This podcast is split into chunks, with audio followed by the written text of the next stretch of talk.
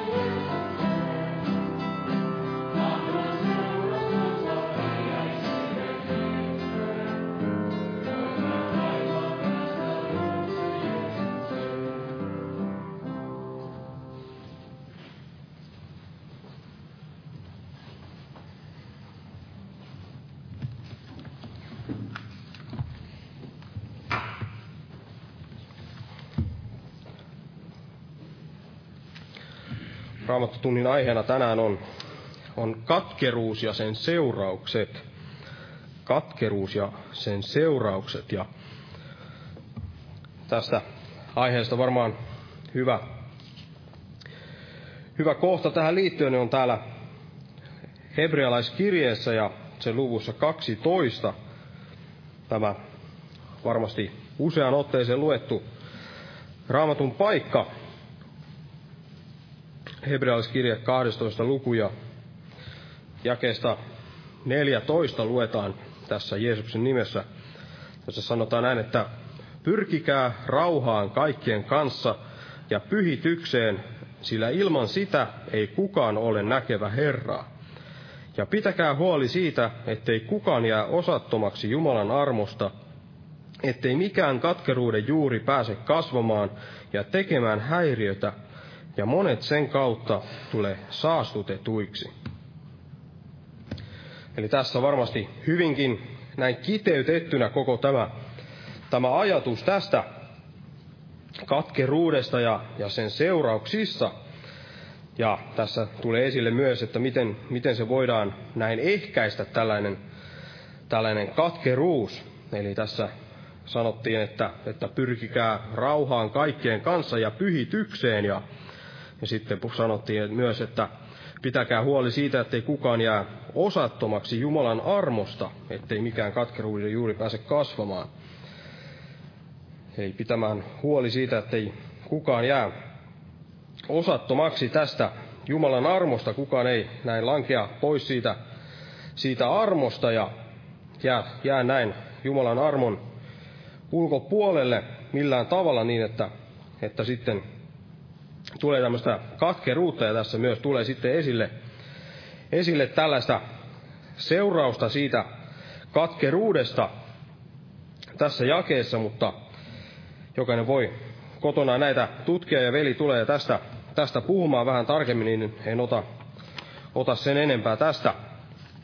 Mutta otetaan täältä näitä rukouspyyntöjä. Täällä on nuoren miehen puolesta, joka joutunut sairaalaan korkeiden tulehdusarvojen takia.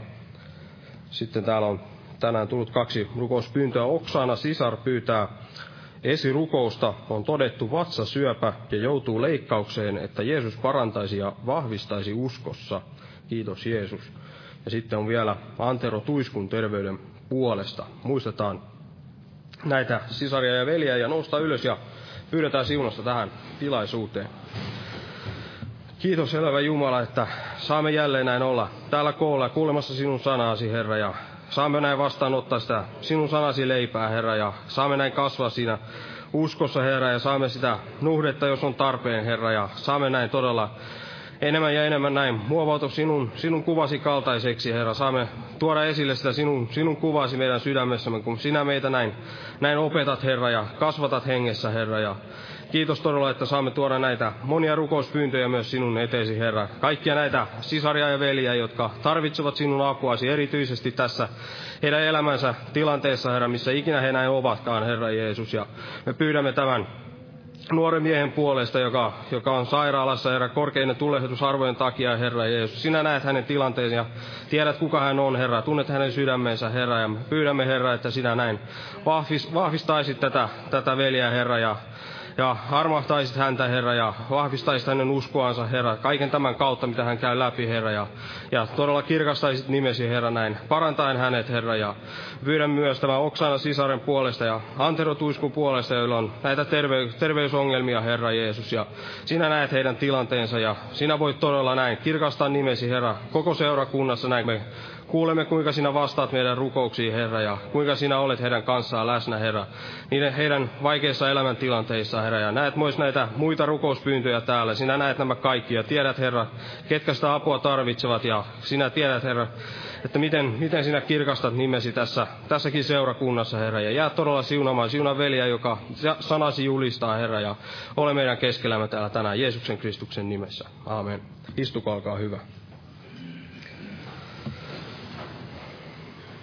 Eli tänään on keskiviikko ja huomenna sitten torstaina ja myös perjantaina nämä päivärukoushetket täällä kello 12. Ja huomenna myös evankeliointi-ilta ja perjantaina kello 19 on rukouskokous.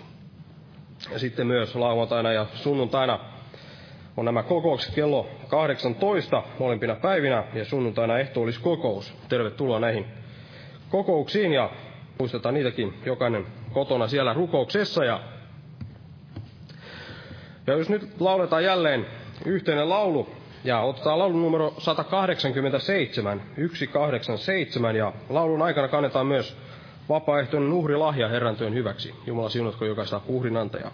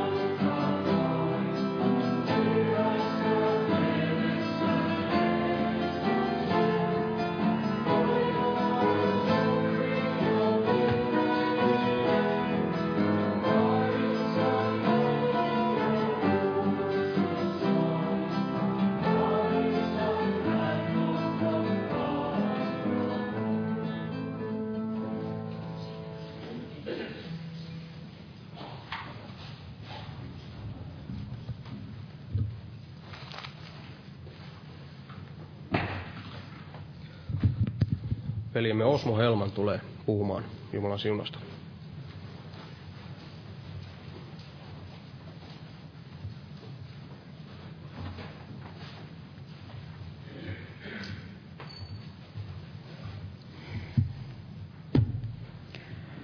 Jo Jumalan rauhaa jokaiselle.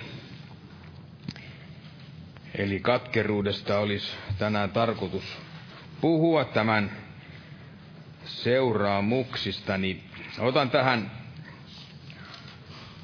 alkuun täältä toisesta Samuelin kirjasta ja toisen Samuelin kirjan 13 luvusta ja siitä aivan sen ensimmäisestä jakeesta siitä eteenpäin Jeesuksen nimessä. niin tässä jäl- näin sanotaan, että sen jälkeen tapahtui tämä, Daavidin pojalla Absalomilla oli kaunis sisar nimeltä Taamar. Ja Daavidin poika Amnon rakastui häneen.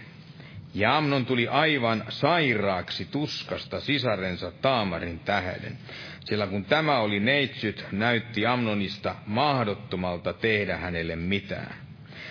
Mutta Amnonilla oli ystävä nimeltä Joonabad, Joonadab, Davidin veljen Simean poika. Ja Joonadab oli hyvin ovela mies. Eli kun tämä Uusi testamentti meille näin sanoo, että se kaikki, mikä on kirjoitettu, mikä siellä aiemmin ennen on näin kirjoitettu, niin se on kirjoitettu meille. Meille nimenomaan näin opiksi, eli siellä ei sanota, ei viitata sellaiseen, että se olisi kirjoitettu meille näin viihteeksi tai meille joksikin ajan kuluksemme, että niitä vaan silloin tällöin, kun ei muuta ole, niin luemme niitä, vaan nimenomaan tätä yhtä asiaa varten, ja tämä asia on se, että se olisi meille opiksi. Että voisimme oppia, ottaa oppia siitä, mitä ennen tapahtunut näin oli. Että meillä tämän raamatun lohdutuksen kautta olisi sitten tämä toivo. Eli katsotaan tätä tällaista yhtä asiaa. Eli raamatun kohtaa, jota nähdään tämä, tämä totuus, että kuinka, kuinka yleensä ottaa näin kauaksi ja kuinka syvällä, syvälle tällainen katkeruus, se katkeroitunut mieli siellä ihmisen sydämessä, niin kuinka se voi sitä ihmistä näin viedä.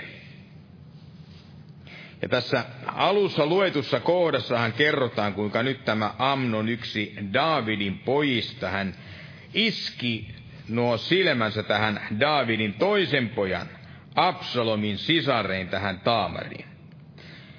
Eli Taamar, joka oli tämän Amnonin sisarpuoli näin isänsä puolesta. Eli heillä oli sama isä, mutta äidit olivat näin eri. Ja Amnon hän rakastui tähän sisarpuoleen. Mutta mitä ilmeistä, miten voi ymmärtää, niin ei sillä rakkaudella, ei niin, että tämä rakkaus olisi ollut sitä rakkautta, joka olisi näin Jumalasta lähtöisin. Eli voidaan sanoa paremminkin, että tämä kaikki oli jotakuinkin sitä pelkkää lihallista himoa. Sitä, mitä tämä Amnon näin koki tätä sisarpuoltansa kohtaan. Eli hän näki siellä hänet kauniina ja siksi hän myöskin näin tahtoi, hän viihtyi tämän Taamarin seurassa. Mutta hän ei siellä tiennyt, että kuinka voisi olla näin hänen kanssaan. Ja tehdä nyt näin sitä, mitä hän tahtoi tehdä. Ja näin sitten kerrotaan, että hänen tämä viekas ja ovela, hänen ystävänsä Joonadab, joka oli kykyjä täynnä oleva, suunnitteli sitten hän Oveluudessaan keksi näin keinon, kuinka Amnon voisi nyt täyttää ja toteuttaa tuon hänen tahtomansa. Ja näin Amnon kävi sitten teeskentelemään siinä, että hän olisi näin sairas ja pyysi, että tuo hänen sisäpuolensa tämä Taamar, hän tulisi sitten sinne, jossa hän oli ja valmistaisi hänelle ruokaa ja näin sitten heillä olisi mahdollisuus olla näin kahden kesken. Ja siinä sitten kävi se, mikä kävi. Ja niin tässä 13. luvussa sitten tämän asian näin tapahduttua, niin siinä sen 18. jakeessa, niin näin sanotaan, ja tytöllä oli yllään pitkä liepeinen hiallinen ihokas, sillä sellaisiin viittoihin olivat kuninkaan tyttäret puetut neitsyönä ollessaan. Ja kun palvelija oli vienyt hänet ulos ja lukinut oven hänen jälkeensä, sirotteli Taamar tuhkaa päähänsä ja repäisi pitkä liepeisen hihallisen ihokkaan, joka hänellä oli yllänsä. Pani kätensä, kätensä päänsä päälle ja meni huutaen lakkaamatta. Hänen veljensä Absalom sanoi hänelle, onko veljesi Amnon ollut sinun kanssasi? Vaikene nyt, sisareni, on hän hän veljesi. Älä pane tätä asiaa niin sydämellesi. Niin Taamar jäi hyljettynä veljensä Absalomin taloon.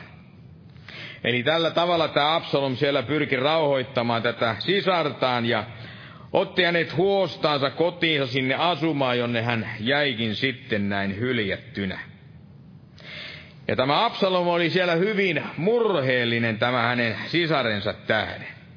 Eli sitä, mitä hänen velipuolensa oli näin hänelle tehnyt. Ja kaikesta todella näkee, että tämä Absalom, hän välitti, hän rakasti tätä sisartaan. Ja kerrotaan, että tämä asia tuli sitten myöskin tämän kuningas Davidin tietoon. Eli sanotaan jakessa 21, että kun kuningas David kuuli kaiken tämän, vihastui hän kovin. Eli Taamarin sekä Amnonin isä, kuullessaan mitä oli tapahtunut, niin ei sanota muuta kuin, että isä vihastui tästä kuulemastaan. Eli vaikuttaa siltä, että hän ei sen kummemmin puuttunut koko tähän asiaan. Ei rangaisunut eikä tehnyt mitään muutakaan tämän asian eteen tai hyväksi. Ei rangannut poikaansa tämän kaltaisen rikoksen ja tämän teon tähden. Eli oli vähän niin kuin olisi olleet nuo kuninkaan kädet siellä sidottuna ja vailla valtaa olevana. Eli ainoa mitä hän teki, niin se tässä näin kerrotaan, että hän vihastui. Mutta Absalomista kerrotaan, että hän ei puhunut tälle Amnonille sanaakaan, ei pahaa eikä hyvää. Sillä Absalomin tämä viha tätä Ammonia sen tähde oli niin suuri, että tämä, kun tämä oli tehnyt näin tätä väkival, väkivaltaa tälle sisarellensa Taamarille. Ja kun ajattelee näin, kun ihminen hän sanoo tai toimii tällä tavalla, että sille tai tuolle henkilölle, niin hänellä ei ole mitään sanomista. Ei mitään puhuttavaa. Ei juuta eikä sitten jaata. Ei hyvää eikä pahaa. Niin se tarkoittaa lähes varmuudella juuri sitä, että tällä henkilöllä on jotakin tätä toista vastaan. Ja näinhän oli tällä Absalomilla, tämän Absalomin laita ei puhunut mitään tämän Amnonin kanssa. Ei hyvää eikä pahaa. Ja sen tähden, koska hänellä oli todellakin suuresti näin häntä vastaan. Ja sanotaan jopa, että tämä Absalom, hän vihasi veli puoltaan tätä Amnonia.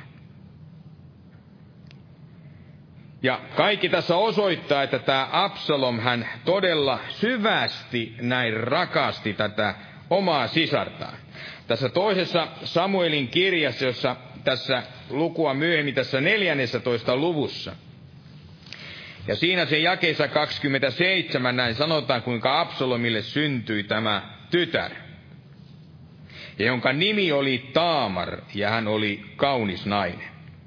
Eli Absalomin saadessa siellä tyttö niin hän antoi hänelle tämän sisarensa nimen. Ja uskon näin, että kukaan ei tohdi laittaa nimeä tyttärelleen näin sisarensa mukaan, jos ei tämä tätä, tästä sisaresta näin välittäisi.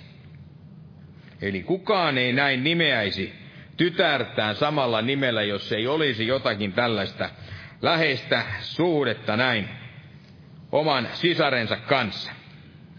Ja tämä raamattu sitten alkaa puhumaan siitä, kuinka tämä Absalom, niin hän alkaa sitten suunnittelemaan murhaa näin tappaakseen tämän velipuolensa. Ja hän tulee sitten tämän isänsä kuninkaan tykö ja pyytää ovelasti näin lupaa, että Amnon tulisi hänen järjestämiinsä juhliin. Ja kun hän tulee näille juhlille näiden lampaiden keritsiäisiin, niin hän antaa käskyn omille palvelijoilleen näin pitääkseen nyt silmällä tätä, tätä Amnonia. Ja sopivan hetken koettaessa, sit, koittaessa hän sitten näin surmaisi hänet.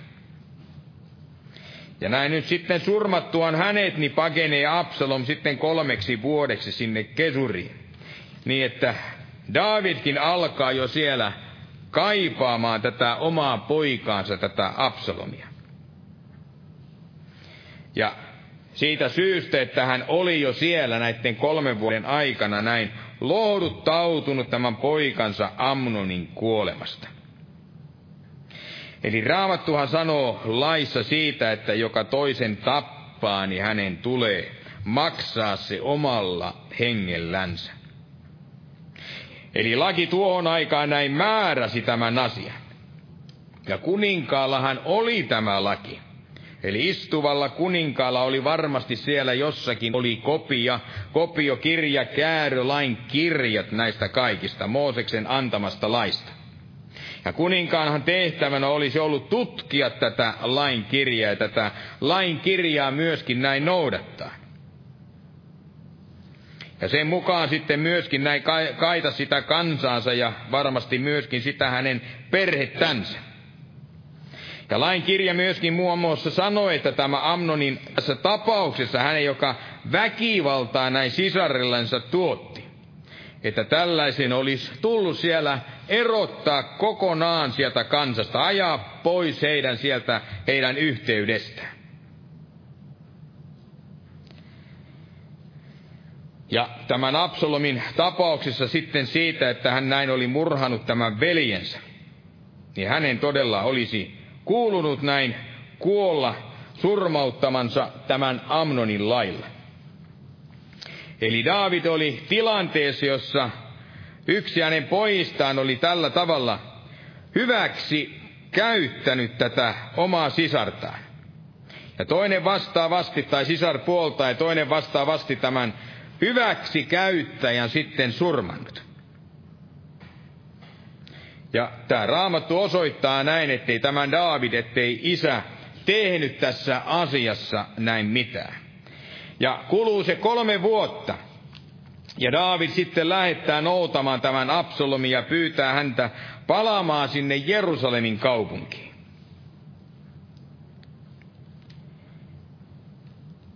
Eli siellä aiemmin tämä, tämän aikana niin tämä Absalomhan ei siellä välittänyt edes nähdä sitä omaa isänsä. Ja luen tästä toisesta Samuelin kirjasta, tästä 15 luvusta, niin tästä sen neljännestä jakeesta sitten hieman eteenpäin. Tässä näin sanotaan, Absalom sanoi vielä, jospa minut asetettaisiin tuomariksi maahan. Silloin tulisi minun eteen jokainen, jolla on riita tai oikeusasia, ja minä antaisin hänelle oikeuden. Ja kun joku lähestyi kumartaaksensa häntä, ojensi hän käteensä, tarttui häneen ja suuteli häntä. Näin Absalom teki kaikille israelaisille, jotka tulivat kuninkaan eteen, saamaan oikeutta. Ja niin Absalom varasti Israelin miesten sydämet. Neljän vuoden kuluttua sanoi Absalom kerran kuninkaalle, salli minun mennä Hebroniin täyttämään lupaus, jonka olen Herralle tehnyt. Sillä asuessani Gesurissa, Aramissa sinun palvelijasi teki lupauksen ja sanoi, jos Herra antaa minun tulla takaisin Jerusalemiin, niin minä palvelen Herraa.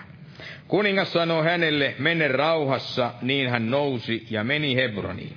Mutta Absalom lähetti vakoijia kaikkiin Israelin sukukuntia sanoi, kun kuulette pasunan äänen, niin sanokaa, Absalom on tullut kuninkaaksi Hebronissa. Ja Absalomin kanssa oli Jerusalemista kutsu vieraina mennyt 200 miestä, jotka menivät sinne aivan viattomina, tietämättä mitään koko asiasta. Ja kun ajattelen sitä, että no, miksi kaikki tämä näin, minkä tähden Absalom sitten teki tämän. Että Absalom palaa kotiinsa ja hänellä on yhä tätä kaunaa näin isänsä vastaan. Yhä edelleen hän siellä vihoissaan on tätä omaa isänsä kohtaan. Ja voidaan varmasti näin sanoa, että tämä hänen kaunansa vihansa – niin se oli muuttunut tällaiseksi syväksi katkeruudeksi. Eli sellaiseksi, jota hän nyt tätä isänsä kohtaan siellä koki. Mutta kun ajattelee, että no minkäs tähden, minkä tähden hän näin sitten katkeroitti sen mielensä tämän, voidaan sanoa näin isänsä kohtaan.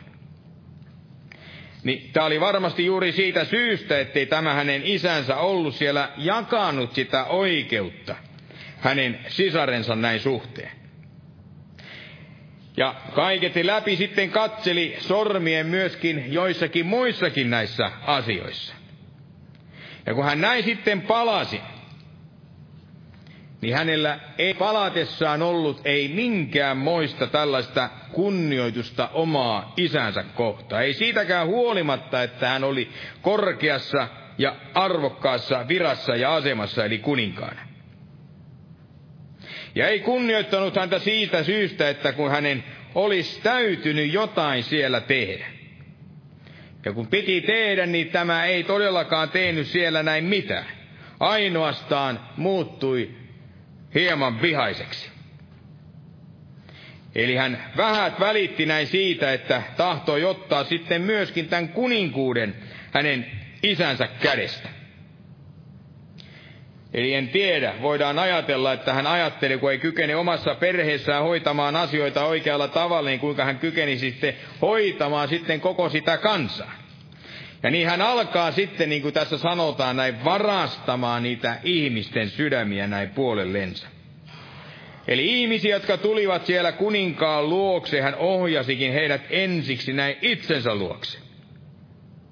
Hänen omiin tällaisiin keskusteluihin näille puheille. Ja kun he sitten näin siellä tulivat, niin hän antoi siellä näin ymmärtää, että hän oli juuri se, jota kansa, jota ihmiset siellä näin tarvitsivat. Ja jokaiselle hän siellä sanoi, että asia oli hyvä ja oikea, mutta kuninkaan luona ei ole ketään. Ei ketään, joka sinua kuulisi, jospa minut asetettaisiin tuomariksi maahan. Ja näin Raamattu sanoi, että Absalom meni sitten isänsä tämän Daavidin eteen. Sanoi tahtovansa mennä sinne Hebroniin täyttääkseen sen lupauksensa. Eli sen, jonka hän siellä Herralle näin oli antanut. Sanoi, että siellä tai sillä asuessani Kesurissa Aramiassa palvelijasi teki lupauksia ja sanoi, että jos Herra antaa minun tulla takaisin Jerusalemiin, niin minä palvelen Herraa. Ja niin tämä David sitten antoi hänelle tämän luvan. Eikä tiennyt, että kaikki oli tällaista pelkkää bluffia, pelkkää valhetta ja petosta.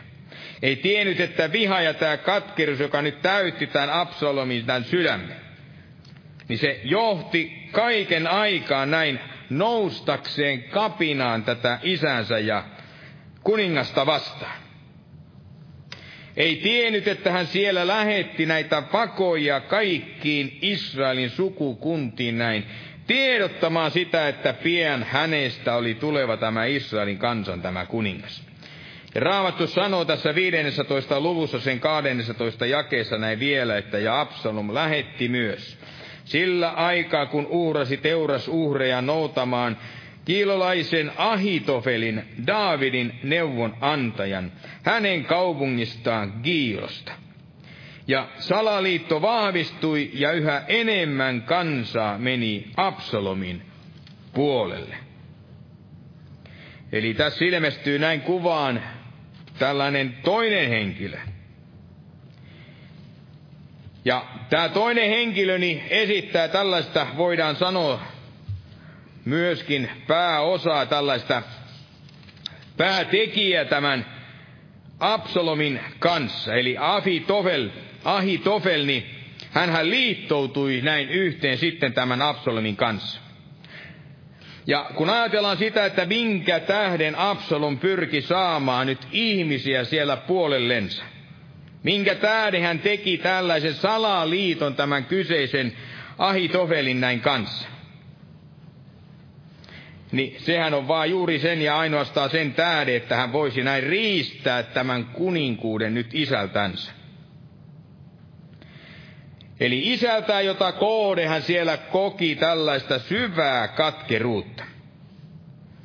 Ja me jotakin tästä Ahitofelista näin tiedämme, mutta kuinka paljon me siitä näin tiedämme ja tästä hänen elämästään, tästä hänen perheestään, niin täällä ensimmäisessä aikakirjassa – täällä 27. luku tätä ensimmäistä aikakirjaa.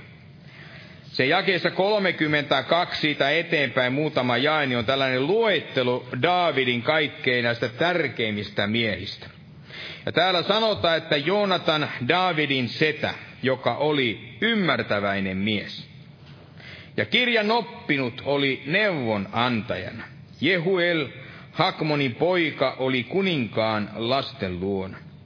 Ahitovel oli kuninkaan neuvon antaja ja arkilainen Huusai oli kuninkaan ystävä.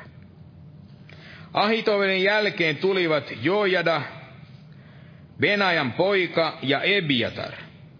Kuninkaan sotapäällikkö oli Joab. Eli tässä on tällainen lista Daavidin näistä tärkeimmistä tukijoista ja näistä neuvonantajista.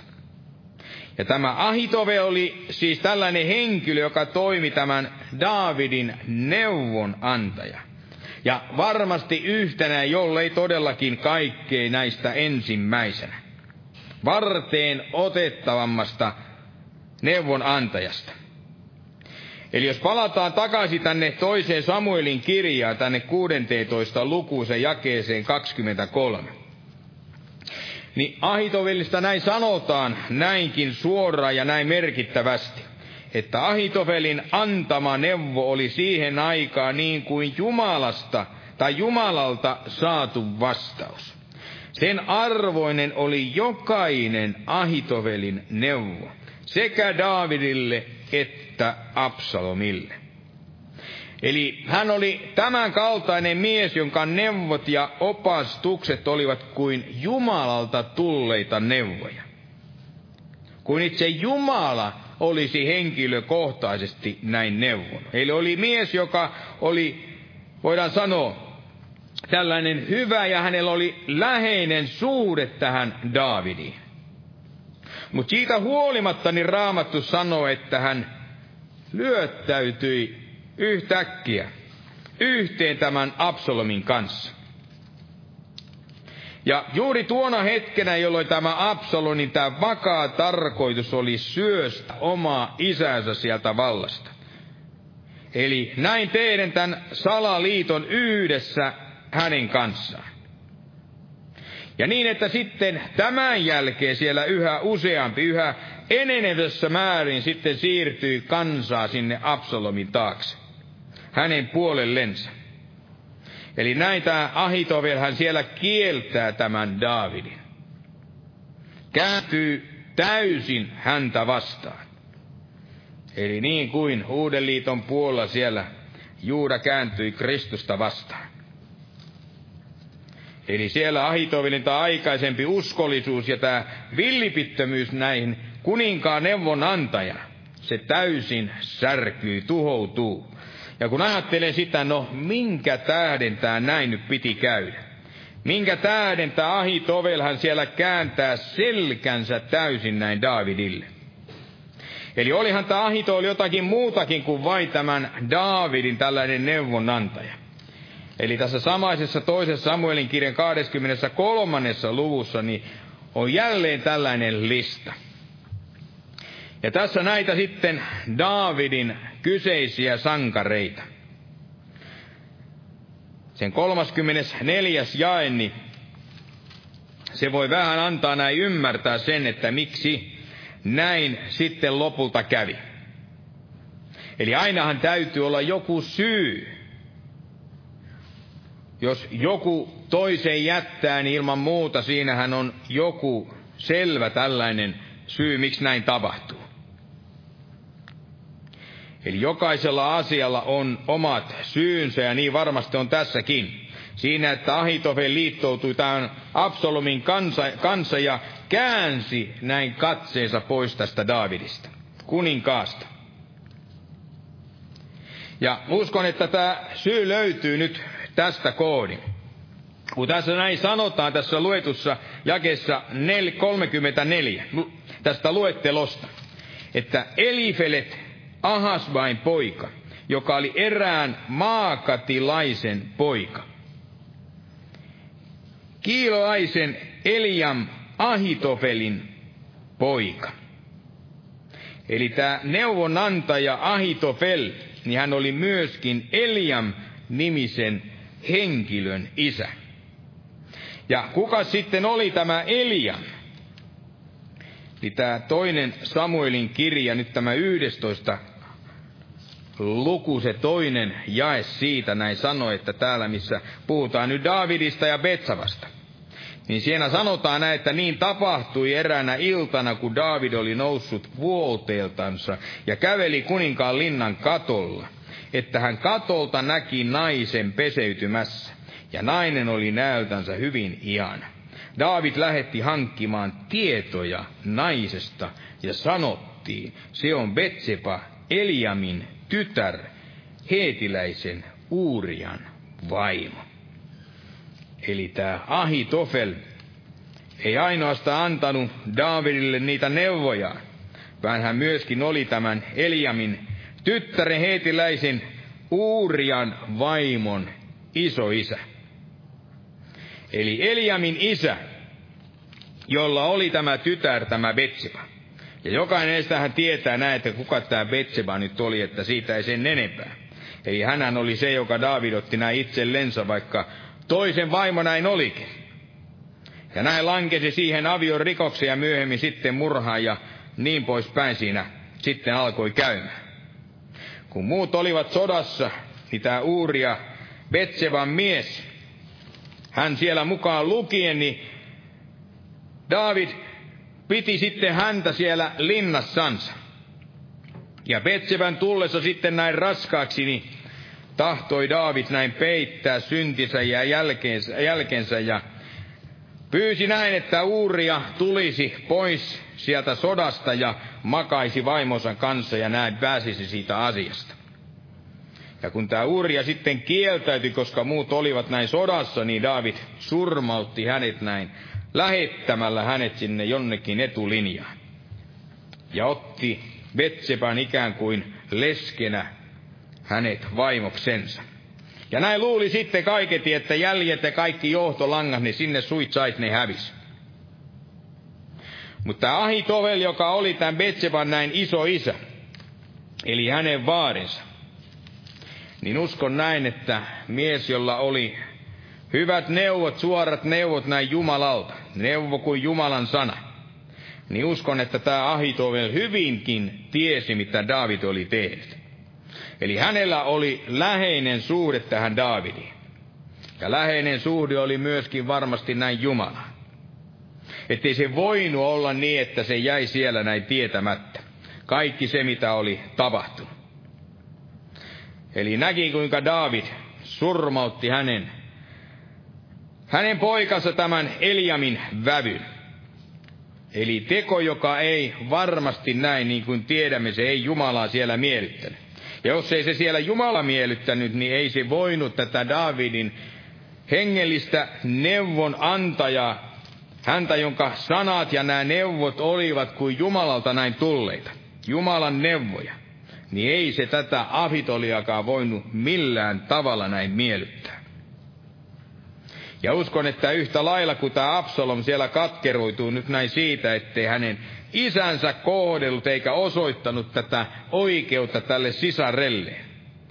Niin kaiketi samaa tätä katkeruutta sitten kantoi myös tämä Ahitovel, joka sai näin nähdä, kuinka kuningas David ylitti nämä valtuutensa. Ei tuominut siellä itseä, vaan pyrki jopa toisen surmauttamalla päästä tästä asiasta. Päästä kyseisestä eroon. Ja siksi ei kaiketi ollut näin vaikea näin ymmärtää tätä, että Absalomi ja Abitolin kaksi päättivät näin katkeralla mielellä siellä näin syöstä sitten tämä David sieltä vallasta. Ja asettaa näin tämä Absalom hänen poikansa sinne vallan kahvaan. Eli asiahan on aina näin, että hän, joka on katkeralla mielellä, kyllä hän löytää aina sen toisen, joka on sillä samalla mielellä. Eli itse on nähnyt tämän asian, kuinka hän, joka katkerutta purkaa, olkoon nyt sitten kuka tahansa ja missä tahansa, niin kyllähän löytää sen, vaikka istuisi takarivillä tai sen toisen, joka istuisi vaikka eturivillä. Tai päinvastoin. Kyllä ne löytää toinen toisensa. Tai vaikka toinen asuisi kaupungin aivan toisella laitamalla ja toinen sitten siellä toisella, niin kyllä nämä kaksi, ne kummallisesti ne vaan, se henki yhdistää heidät näin toisiinsa. Katkeruuden henki, joka yhdistää aina tällaiset kumppanit. Ja niinkin silläkin tavalla tämän asian nähdy, että saattaa olla sellaisista henkilöistä kyse, jotka aikaisemmin ovat olleet näin täysin toisiansa vastaan. Mutta sitten kun muodostuu se yhteinen vihollinen, ja josta he jostakin syystä ovat sitten tälle kyseiselle henkilölle näin katkeria, niin kun tämä löytyy, niin sitten löytyy myöskin se yhteinen sävel. Ja alkavat ole olemaan kuin veliä keskenänsä. Ja näin myöskin löysi nämä kaksi siellä toisensa, tämä Absalom sekä Ahitofel. Ja mitä sitten näin tehdäkseen, niin nöyryyttääkseen ja häväistääkseen juuri häntä, jolle he katkeria näin olivat. Ja he menivät täällä touhuissaan niin pitkälle tässä Absalomin kysyessä nyt neuvon altajalta näitä neuvoja, että mitäs nyt tehdään. Niin tämä Ahitohe siellä vastaa, hän antaa tällaisen neuvon. Sanomalla tässä jakeessa 16 ja siinä, anteeksi, luvussa 16 ja tässä jakeessa 21. Niin sanoi, että mene isäsi sivuvaimojen tykö, jotka hän on jättänyt linnaa vartioimaan. Silloin koko Israel saa kuulla, että sinä olet saattanut itsesi isäsi vihoihin. Ja kaikki, jotka ovat sinun kanssasi, saavat rohkeutta. Niin Absalomille pystytettiin teltta katolle, ja Absalom meni isänsä sivuvaimojen tykö koko Israelin nähden. Ja vielä sanotaan tässä jakeessa 23, joka tämä jo, tässä jo luettiinkin, että Afitolin nentama neuvo oli siihen aikaan niin kuin Jumalalta saatu vastaus. Sen arvoinen oli jokainen neuvo, Ahitovelin neuvo sekä Davidille että Absalomille. Ja tämä Ahitovel kävi vielä sitten neuvomaili pyytämään tältä Absalomilta 12 000 miestä ja noustaakseen ajamaan tätä Davidia takaa ja surmatakseensa sitten hänet. Eli tämä katkeruus tätä Ahitolin sydämessä, se oli siellä jäytänyt ja mennyt sitten tällaiseen pisteeseen, että hän tahtoi jo tappaa tämän entisen isäntänsä, tämän Davidin. Mutta Raamattu sanoi, että tämä Absalom ei ottanutkaan vaarin tästä Ahitovelin käskystä, vaan hän pyysi toista näin neuvon antaja. Eli hänen antamansa neuvon hän sitten toteutti. Ja se neuvo kävi ristiin tämän Ahitovelin antaman neuvon näin kanssa. Ja tällä tavalla tämä Absalom hän siellä hylkäsi tämän Ahitovelin neuvon. Ja silloin tämä Ahitofel, hän teki, mitä ei olisi luullut hänen tekevän ei olisi uskonut, että tämä mies olisi tämän asian tehnyt. Eli se, että Absalom ei kuulu siellä häntä, niin se kaiketi loukkasi häntä niin syvästi, että näin sanotaan tässä seuraavassa tai tässä luvussa 17 ja sen jakeessa sitten 23. Mutta kun Ahitofel näki, ettei hänen neuvoansa noudatettu, Satuloi hän aasinsa, nousi ja lähti kotiinsa omaan kaupunkiinsa. Ja kun hän oli toimittanut talonsa, hirttäytyi hän. Niin hän kuoli ja hänet haudattiin isänsä hautaan. Eli tämän miehen katkerus niin vei hänet tällaiseen pisteeseen, että hän siinä tilassa katkerana jo ties kaikille, tälle Absalomillekin, Ihan oman käden kautta hän riisti tämän oma henkensä. Eli olisi tahtonut tappaa tämän Daavidin. Mutta hän ei. Neuvoilansa siitä huolimatta näin voinut. Ja koska ei voinut, niin hän näki tässä katkeruudessa vain tällaisen yhden vaihtoehdon. Eli kun ajatellaan, että neuvonantajat, neuvonantajan neuvot omaa itseänsä kohtaan, niin oli näin vähissä. Ja ainoa, mitä hän siellä keksi, keksi siellä, näki yhden asian olevan enää jäljellä, eli ottaa itseltänsä tämä hänen oma henkensä. Ja tämähän, tämähän on tosi kertomus, tosi tapahtuma. niin tähän päättyy, voidaan sanoa, tähän. Vaikka Ahito siellä toisaalla oli kuollut, oli haudattu, niin täällähän vielä sitten tämä kyseinen Absalom, tämä toiden sydämeltään katkeroitunut ja tällainen henkilö samalle henkilölle isälleen oleva katkera mies. Niin tässä seuraavassa luvussa, eli 18 luvussa, niin täällä sen kahdeksannessa jakeessa näin sitten sanotaan, että taistelu levisi koko siihen seutuun. Ja metsä söi sinä päivänä enemmän väkeä kuin miekka. Ja Absalom sattui yhteen Daavidin palvelijain kanssa. Absalom ratsasti muulilla, ja kun muuli tuli suuren, tihe, tiheä oksaisen tammen alle, tarttui hän päästään tammeen, niin että hän jäi riippumaan taivaan ja maan välille. Kun muuli juoksi pois hänen altansa. Sen näki eräs mies ja ilmoitti sen Joabille ja sanoi, katso, minä näin Absalomin riippuvan tammessa. Niin Joab sanoi miehelle, joka ilmoitti hänelle tämän. Jos näit sen, miksi et lyönyt häntä siinä maahan? Minun olisi ollut annettava sinulle kymmenen hopeasekeliä ja vyö. Mutta mies vastasi Joabille, vaikka käsini punnittaisiin tuhat hopeasekeliä, en sittenkään kävisi käsiksi kuninkaan poikaa, sillä kuningas käski meidän kuultemme sillä kuningas käski meidän kuultemme sinua, Abisaita ja Iitaita sanoen, pitäkää vaari nuorukaisesta Absalomista. Eli vaikka tämä kyseinen, joka näin sitten kävi tätä Daavidia vastaan, oli Daavidilla miehiä näitä katkeroituneita sitten näin vastaan, niin tämähän ei tarkoita sitä, että hän olisi ollut tämä itse Daavid näin katkera näille. Tai että hän olisi sydämessään näin kantanut katkeruutta näin kumpaistakaan, ei Ahitovilia eikä omaa poikansa näin kohtaan. Ja niinpä tämä sana sitten jatkuu tässä jakeessa 13 näin, että vai kavaltaisinko minä oman henkeni, sillä eihän mikään pysy salassa kuninkaalta. Ja sinä pysyisit kyllä syrjessä. Niin Joab sanoi, minä en enää kuluta aikaa sinun kanssasi. Sitten hän otti kolme keihästä käteensä ja pisti ne Absalomin rintaan, kun hän vielä eli tammessa. Eli tässä voidaan sanoa, että löytyy jo kolmaskin tällainen katkera, tämä Joab.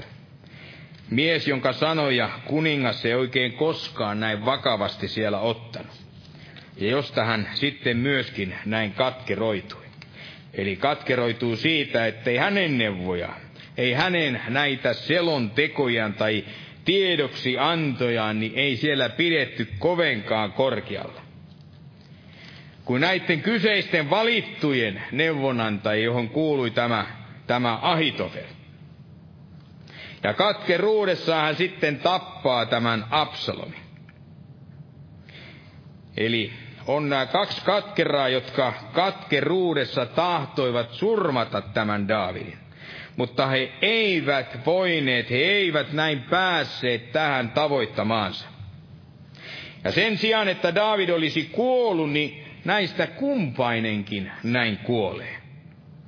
Ja usko näin, että tämä, tämä katkera, joka katkeruuttaan siellä sydämessään näin kantaa, oli nyt sille syytä tai ei ja oli se syy sitten mikä hyvänsä. Eli se on määrätyllä tavalla näin toisseikkainen asia. Niin hänellähän on vaihtoehtona vaan tasan kaksi mitä tehdä. Eli hän voi kääntyä, hän voi tarttua jälleen Jumalaan kiinni ja pyytää häneltä, että Herra näin hänet vapauttaisi kaikesta tästä katkeruudesta, sen katkeruuden hengestä. Ja tämä toinen on sitten ajautua yhä syvempään sinne katkeruuteen ja alkaa toimimaan tällä tavalla, jolla tämä Absalom ja tämä Ahitofel oli siellä toimineet. Ja on kumpikin tällä tavalla näin omaksi tuhoksensa. Mutta kun ajatellaan sitä, että no kuinka kävi tälle Davidille, Eli nähtiin jo, kuinka kävi näille kahdelle. Sydämensä katkeroittaneille miehille. Mutta mitä teki tämä Daavid? Eli mitä hän ajatteli näin tästä kaikesta tapahtuneesta? Eli mitä siellä hänen sydämessään ja mielessään tuona hetkenä näin liikkui?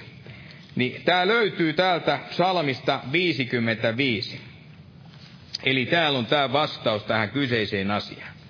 Ja siksi luen täältä ihan sen luvun tämän salmin alusta.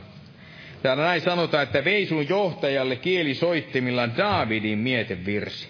Jumala, ota korviisi minun rukoukseni, älä kätkeydy, kun minä armoa anon. Kuuntele minua ja vastaa minulle, minä kuljen rauhatonna murheissani ja huokaan, koska vihamies huutaa ja jumalaton ahdistaa, sillä he vyöryttävät minun päälleni turmiota ja vihassa minua vainoavat. Sydämeni minun rinnassani vapisee, kuoleman kauhut lankeavat minun päälleni. Pelko ja vavistus valtaa minut, pöyristys peittää minut. Ja minä sanon, olisipa minulla siivet kuin kyyhkysellä, niin minä lentäisin pois ja pääsisin lepoon. Eli kuningas, tämä Daavid olisi näin tahtonut, päästä sieltä pois paeta, kun nämä kaksi ajoivat häntä hurjasti takaa. Kun he siellä ahdistivat ja juusivat siellä hänen peränsä. Pihassaan häntä näin vainosivat. Ja siellä näin pelko ja kaikki kauhu näin piiritti tätä Daavidia. Ja jakeessa 13 sitten näin vielä sanotaan, sillä ei minua herjaa vihollinen, sen minä kestäisin. Eikä minua vastaan ylvästele minun vihamieheni, hänen edestään minä voisin lymytä, vaan sinä, minun vertaiseni, sinä minun ystäväni ja uskottuni, jonka kanssa me elimme suloisessa sovussa, yhdessä vaelsimme Jumalan huoneeseen juhlakansan kohinassa. Ja kenestäpä Daavid tässä näin puhui? Puhuiko hän kenties Saulista? Niin ei varmasti puhunut. Tai puhuuko hän tästä Joabista, niin ei siitäkään. Ei Joonatanista, eikä myös edes tästä Absalomista. Eli hän puhuu tästä läheisestä neuvon antajasta, jonka neuvot olivat silloin kuin Jumalan näitä vastauksia. Eli Ahitovelista, joka katkeruudessaan näin hylkäsi hänet, käänsi hänelle suorastaan selkänsä, löi puukon hänen selkään. Ja viimein kun ei saanut häntä tapetuksi, niin hän riisti sitten hengen itseltänsä. Eli hänen kanssaan hän siellä vaelsi Jumalan huoneeseen. Hänen kanssaan hän oli silloin muinoin. Näin sanotaan siinä sulvassa solussa oli ystävä ja uskottu. Eli kun näin ajatellaan, näin nähdään, niin ei se ole mitä tahansa pitää katkeraa mieltä siellä omassa sydämessänsä. Ei yhden tekevää se, että kenen kanssa näin kulkea. Kulkeakko ja vaeltaakko katkerana jollekulle toiselle. Eli se ei ole samantekevää myöskään näin liittoutua niiden kanssa, jotka kantaa tällaista katkeraa mieltä.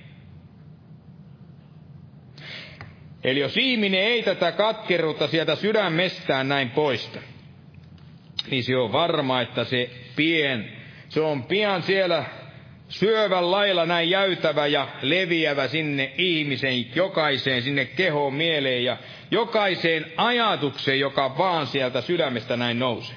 Ja viimein saattaa hänet siihen täydelliseen tuhoon. Ja se katkeruus sen sijaan, että me kykenisimme sitä näin kontrolloimaan, niin se pian siinä meidän elämässä se ottaa sen vallan ja alkaa näin kontrolloimaan sitä meidän elämäämme. Niin kuin tässä alussa Jesse luki tämän hebrilaiskirjeen 12. luvun 15 jakeen, niin luen sen vielä tähän. Se sanoo näin, että pitäkää huoli siitä, ettei kukaan jää osattomaksi Jumalan armosta. Ettei mikään katkeruuden juuri pääse kasvamaan ja tekemään häiriötä. Ja monet sen kautta tule saastutetuksi. Eli tämä sana selvästi näin sanoittaa, että jos me emme pidä huolta, niin kyllä tulee tämä toinen, joka huolta pitää. Ja huole juuri siitä, että hän tuhoaa näin meidät. Eli joki, joka tulee meitä vaivaamaan, ahdistamaan ja kaikella tavalla näin kiusaamaan. Tulee häiritsemään sitä meidän uskon elämämme, meidän rauhaamme. Kaikkia meidän suunnitelmia, koko meidän elämäämme. Ja se käyttää meitä häikäilemättä näin hyväksensä. Pettääkseen ja saadakseen meidät näin lankeamaan. Eli jos me ei pidetä huolta näin siitä, niin tulee todella tämä, joka työntää juurensa ne katkerat, juurensa ne tyvensä ja versonsa sinne meidän sydämeemme. Ja mitä tehdä juuri tämän, että näin tuhotakseen näin meidät. Eli jotta tämä asia nyt, että me suhtauduttaisiin tähän hyvinkin vakavasti, tähän katkeruuden syntiin. Niin vakavasti kuin vaan näin mahdollista niin otan tähän muutaman tällaisen seurauksen, muutaman seikan, mitä tämä katkeruus näin tuottaa. Mitä se todella saa aikaan. Ja mikä tuli sitten meidät saamaan näin toteuttamaan tätä, mitä Paavali täällä Efeson seurakunnalle sen neljännessä luvussa ja se jakeessa 21, kuinka tämä ensimmäisenä sana tai ensimmäisenä mainittu asiana tämä katkeruus kuinka tämä kaikki katkeruus olkoon kaukana meistä. Eli ensimmäisenä tässä listassa mainitaan kaikki katkeruus. Ja kiivaus ja vihahuuto ja herjaus. Kaikki pahuus olkoon kaukana teistä.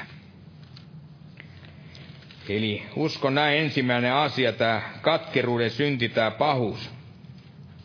Kun se pääsee näin sinne ihmisen sydämeen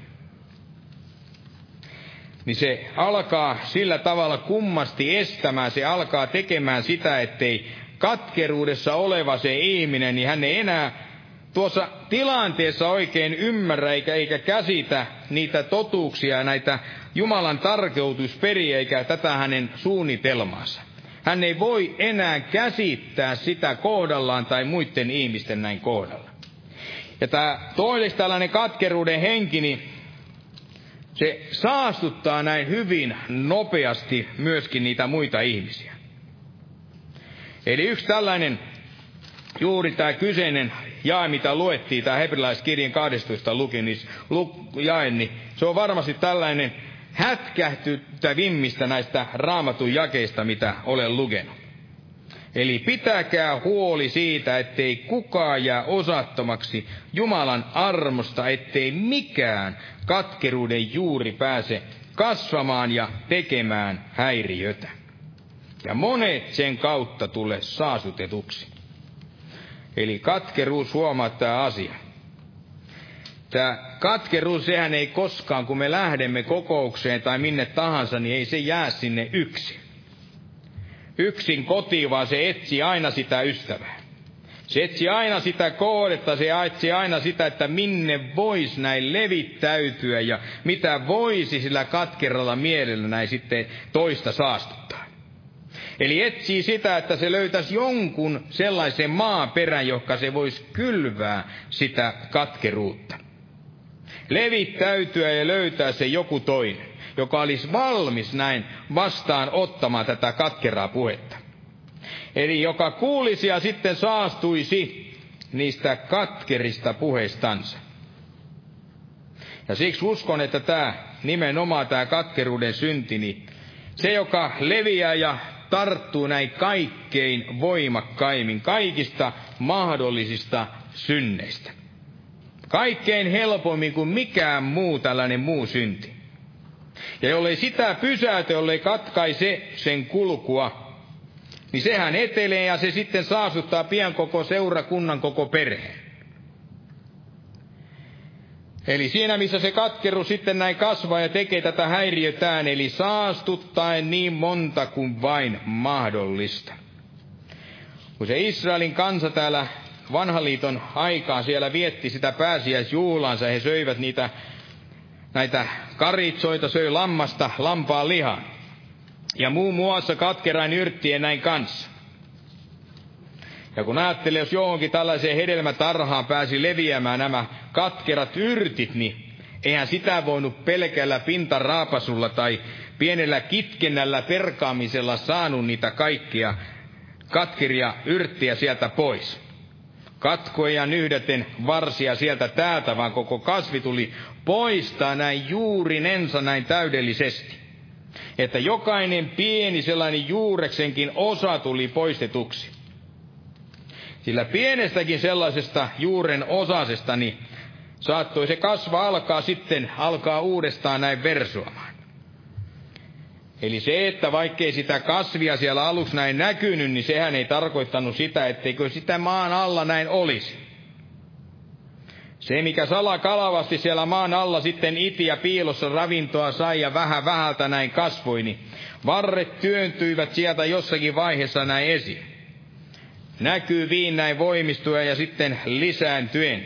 Eli valmiina tulemaan juuri silloin, kun sitä kaikkein vähiten näin odottaa näin tulevan. Eli samoin se sellainen henkilö, joka kantaa sisimmässään myöskin tätä katkeruutta, niin tulee Jumalan kautta nuudelluksi ja tulee varmasti myöskin syylliseksi siitä synnistänsä. Mutta ei se välttämättä kuitenkaan näin katkaise sitä saastuttamista. Eli tästä huolimatta voi tehdä kaiken aikaa sitä myyrän työtä ja saastuttaa kaikkia niitä kuulijoitansa. Ja vielä tällainen kolmas asia tästä katkeruudesta, tästä sen hengestä. Eli sen omaava ihminen, niin hän menettää sen täysin, voidaan sanoa sellaisen kyvyn nähdä sen oma hengellisen tilansa. Eli nähdä sen jäytävän taudin, tämän tappavan taudin siinä omassa itsessänsä. Mutta sen myötä hän menettää sen hengellisen näkökykynsä. Eli tässäkin voidaan katsoa, mitä tällainen toinen salmin kirjoittaa, tämä Aasaf täällä kirjoittaa. Ja kenestä hän kirjoittaa aina itsestänsä, kun hän joutui tämän kyseisen katkeruuden valtaan. Eli täällä psalmissa 73. Salmi 73 ja tämä jae 21. Kun minun sydämeni katkeroitui, ja minun munaskuihini pisti. Silloin minä olin järjetön, enkä mitään älynnyt. Olin sinun edessäsi kuin nauta. Eli psalmi 73 ja 21 ja 22. Kun minun sydämeni katkeroitui ja minun munaskuihini pisti, silloin minä olin järjetön enkä mitään älynnyt. Olin sinun edessäsi kuin nauta. En tiedä, miksi tässä on tämä sana nauta. Voi olla, että se jotenkin on oikein, mutta katsoen espanjalaisen raamatussa puhutaan, että on vähän niin kuin typerys tai pet, peto, sivistymätön ihminen. Eli katkeruuden vallassa oleva ihminen ottaa ja valitsee, tekee ne päätöksensä siinä katkeruuden hengessä, katkeruutensa vallassa. Eli sen mukaan, miten ja kuinka tämä henki häntä sitten näin johtaa. Se tekee niitä päätöksiä. Ja tällöin myöskin hänen päätöksensä ne ei suinkaan ole Jumalasta näin lähtösi. Eivätkä siksi hänelle mieleen. Ei ne ole kenellekään todelliselle uskovalle näin mieleen.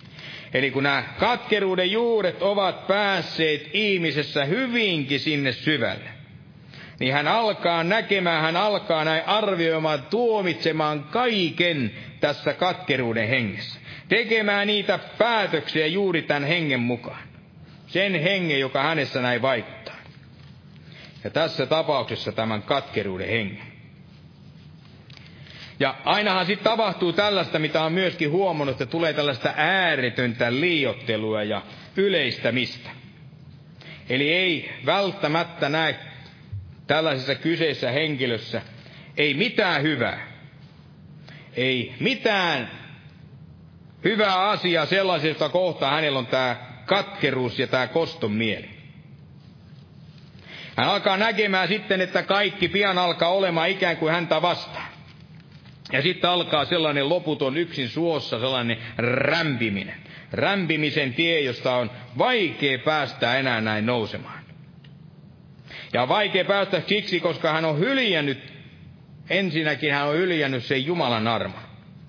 hän kääntyy lakia ja joutui sellaiseen lakihenkisyyteen, että oksat pois melkein voi näin sanoa.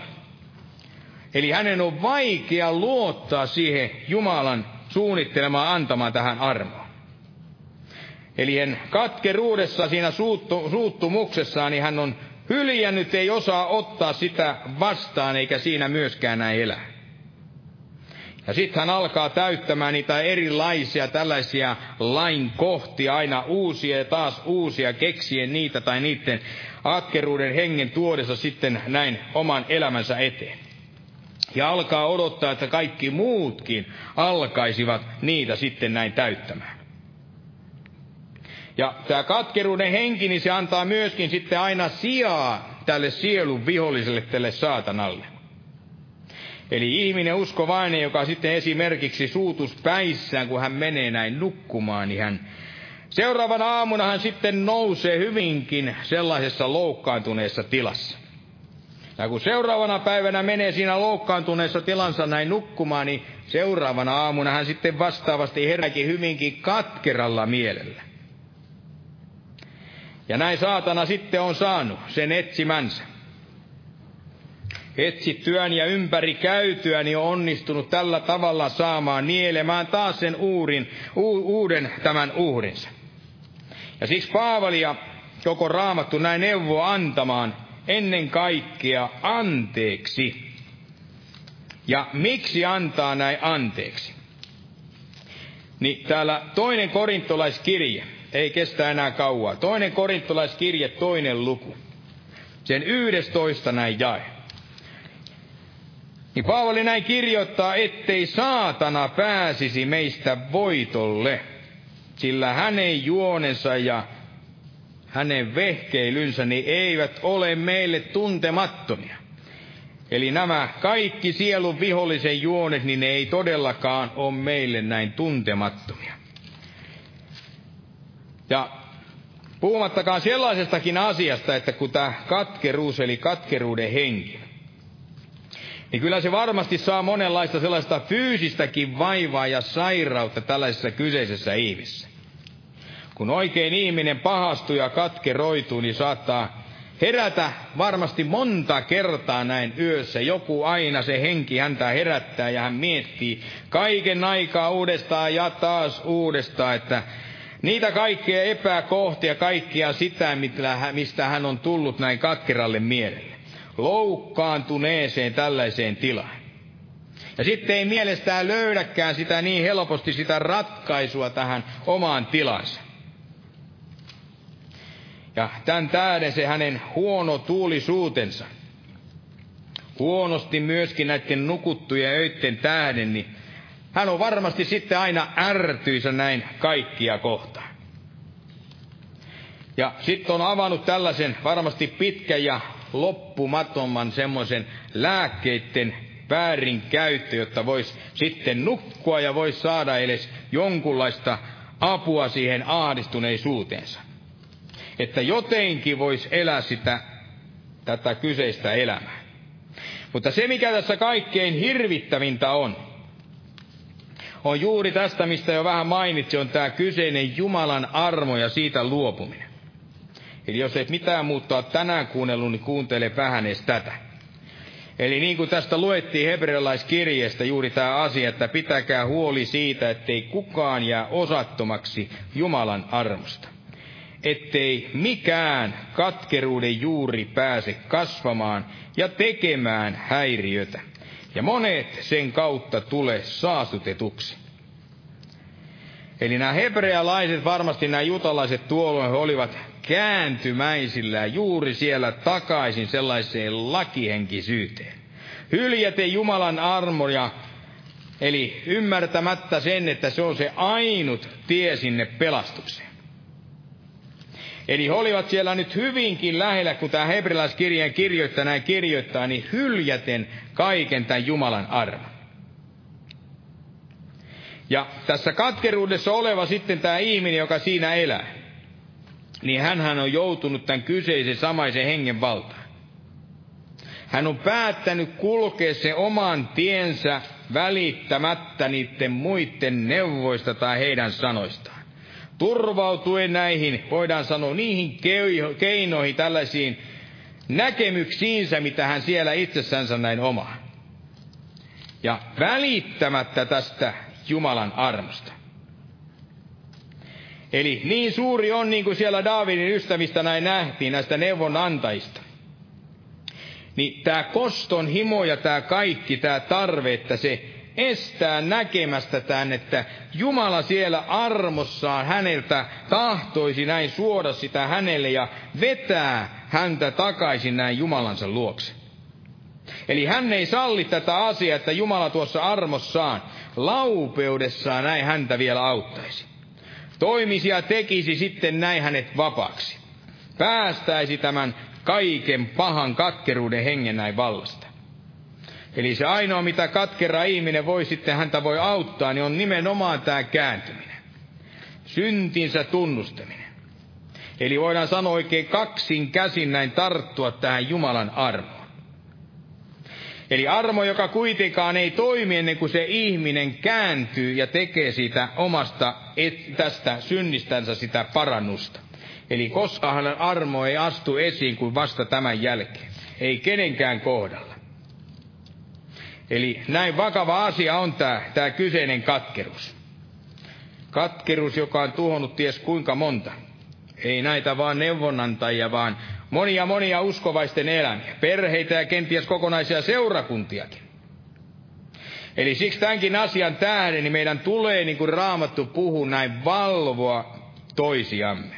Ettei mikään näin katkeruuden juuri pääse kasvamaan ja tekemään nyt tätä kyseistä häiriötä ettei ketään tulisi saastutetuksi katkerista, pahan ilkisistä näistä puheista, kaikista kyseisistä valeista.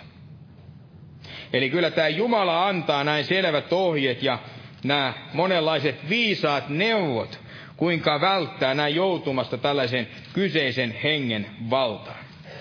Mutta tämä oli nyt tästä, tästä voidaan joskus toisten vielä lisääkin näin puhua. Tämä jäi nyt vähän kesken, mutta noustaan nyt ylös ja käydään rukoilemaan. Oisa Jeesuksen nimessä veressä, Herra. Kiitos siitä, että sinä olet täällä meidän keskuudessamme. Ja kiitos siitä, että olet antanut meille sinun henkesi, jonka kautta ja me voimme näin pysyä vapaana, Herra, kaikesta tästä saastuneesta katkeruuden näin hengestä. Siksi näin pyydämme, että sinä totisesti ohjaat meitä ja poistat kaiken tällaisen, mikä meidän elämässämme näin hitaaksi tekee kulkiessamme, Herra, näin taivasta kohden ja toteuttaaksemme, Herra, sitä sinun tahto, jonka sinä olet taivoitellut näin jokaiselle meille näin itse kullekin, Herra. Oi siksi näin nyt siunaa meitä, Herra. Varjele meitä ja voimista luita näin tässä uskon elämässä, Herra. Ja jää nyt näin myöskin siunaamaan tätä loppukokousta, Herra, sinun armossasi ja veresi voimassa. Aamen. Istukaa, olkaa hyvä, jos joku kaipaa, niin tässä edessä voidaan vielä näin rukoilla.